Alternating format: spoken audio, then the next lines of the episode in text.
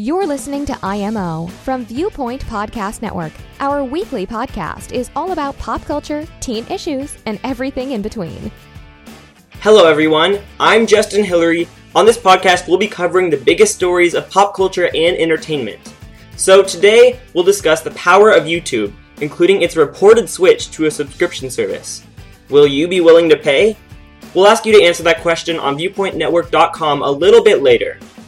But to kick this thing off, does being attractive mean you are more selfish? A new study, published in Evolutionary Psychology, has proved what you've always thought. Attractive men do tend to be more selfish. Tola Robe writes that Brunel University, London, took 125 male and female participants and scored them on generalized attractiveness measures, and then took part in an economics experiment where they were asked to share money with someone else. All in all, it's kind of an outrageous study, but the team at IMO and Viewpoint Podcast Network went through the whole 27 pages published and found some pretty interesting points. The results found that men who were ranked as more attractive tended to be more selfish. The research also concluded that attractiveness was as important as wealth, but keep in mind this did not hold true for women. Now, this is more of a fun kickoff story. Uh, lead researcher Dr. Michael Price warns that the research should not be taken as gospel, saying in summary that the correlation between attractiveness and selfishness was nowhere near perfect. Well, to start with, these results are a little surprising to me. Um, I'm surprised that men over women have more of a desire to be attractive over wealth because society today is pushing women towards, um, you know, the perfect body.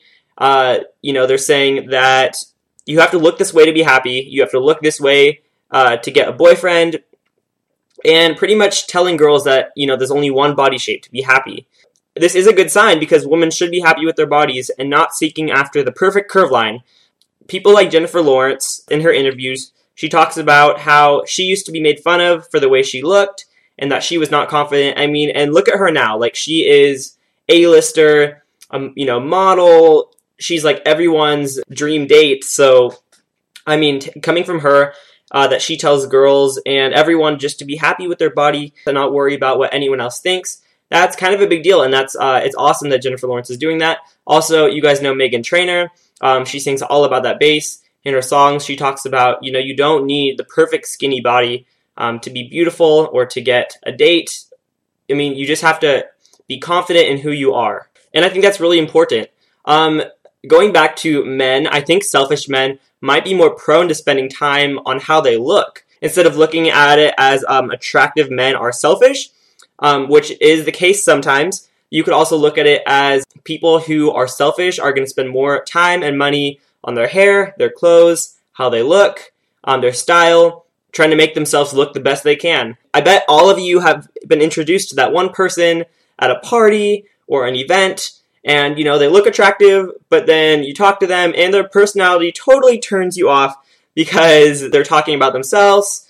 And even a personality like that can totally destroy looks. If you take some celebrities that are known for their look or their work for example jami gertz and her husband antony ressler um, have donated $10 million to their foundation. 1.7 million has gone to the la county museum of art and another 400,000 to the Cedars-Sinai Medical Center. A couple other famous people that you will know, Mel Gibson, George Lucas, trailing right behind, and Justin Bieber has donated to 20 charities including Alzheimer's Association, the Children's Miracle Network Hospital, and the City of Hope. So, I think also when you are attractive and famous, I think there's quite a lot of pressure on you to donate just because you have, you know, a lot of fans looking up to you, a lot of uh, companies that want to endorse you, but people are really looking for that charity side of things, not just all about the fame and the money, but also about giving back. And so it would really be interesting to see um, the amount of famous people that are attractive that do charity, whether it's coming from their heart or whether it's coming from the pressure.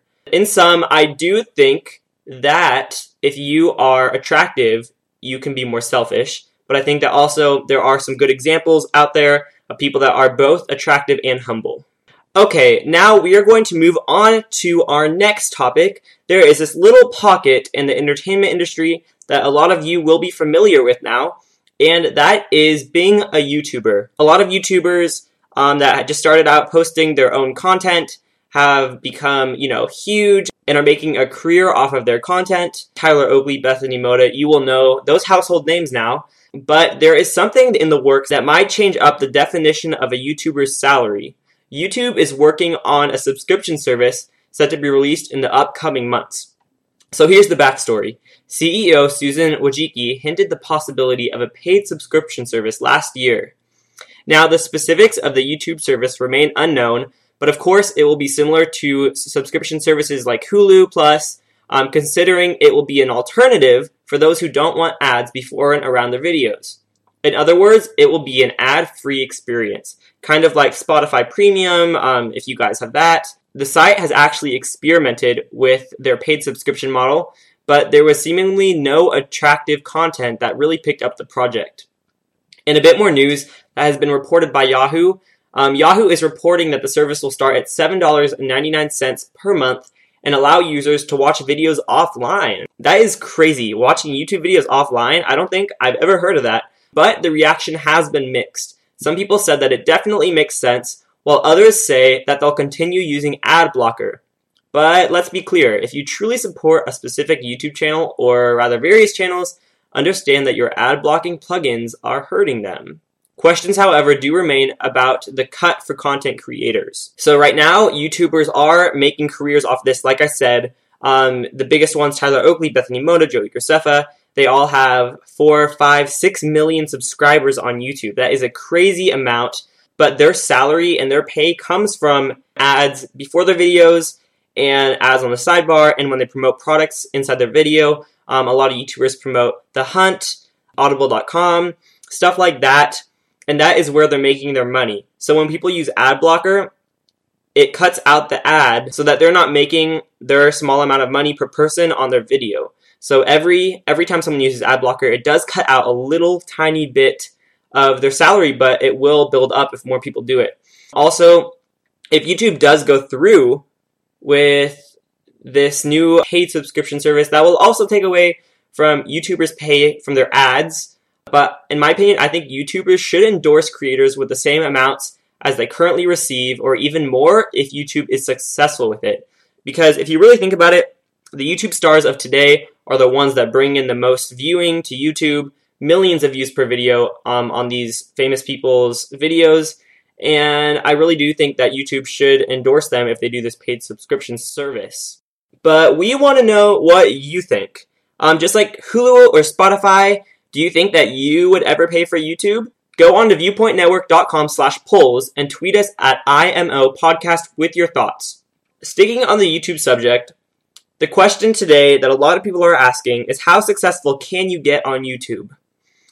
Everyone is always so interested regarding how much YouTubers make, and the reality is any number you see online is usually highly inflated. As a viewer, I think it's important to understand the economics of YouTube. DigiDay has an awesome article about the comedy trio called The Clunes, which is linked in the show notes um, at viewpointnetwork.com slash IMO. The Clunes have over 217,000 subscribers, which is a lot, and they create two comedy sketches a month, which translates into approximately 460,000 monthly video views. And if you really think about it, that is a lot because 460,000 people um, a month are viewing their videos. Now, those numbers seem pretty impressive, yet the three friends have yet to make it a full time gig. The DigiDay article goes into detail regarding their baseline YouTube ad revenue. With the help of some analytics, the Clunes are said to make approximately $1,000 um, each and every month, with YouTube's cut in the ball range of 2400 This is a very good example of some YouTubers that have been going at it for maybe five years now, and they're still not able to make a full time job out of it.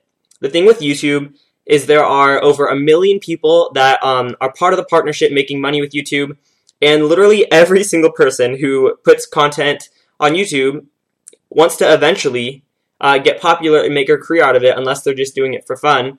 But still, I feel like a lot of people have the desire to make it a career. I do myself.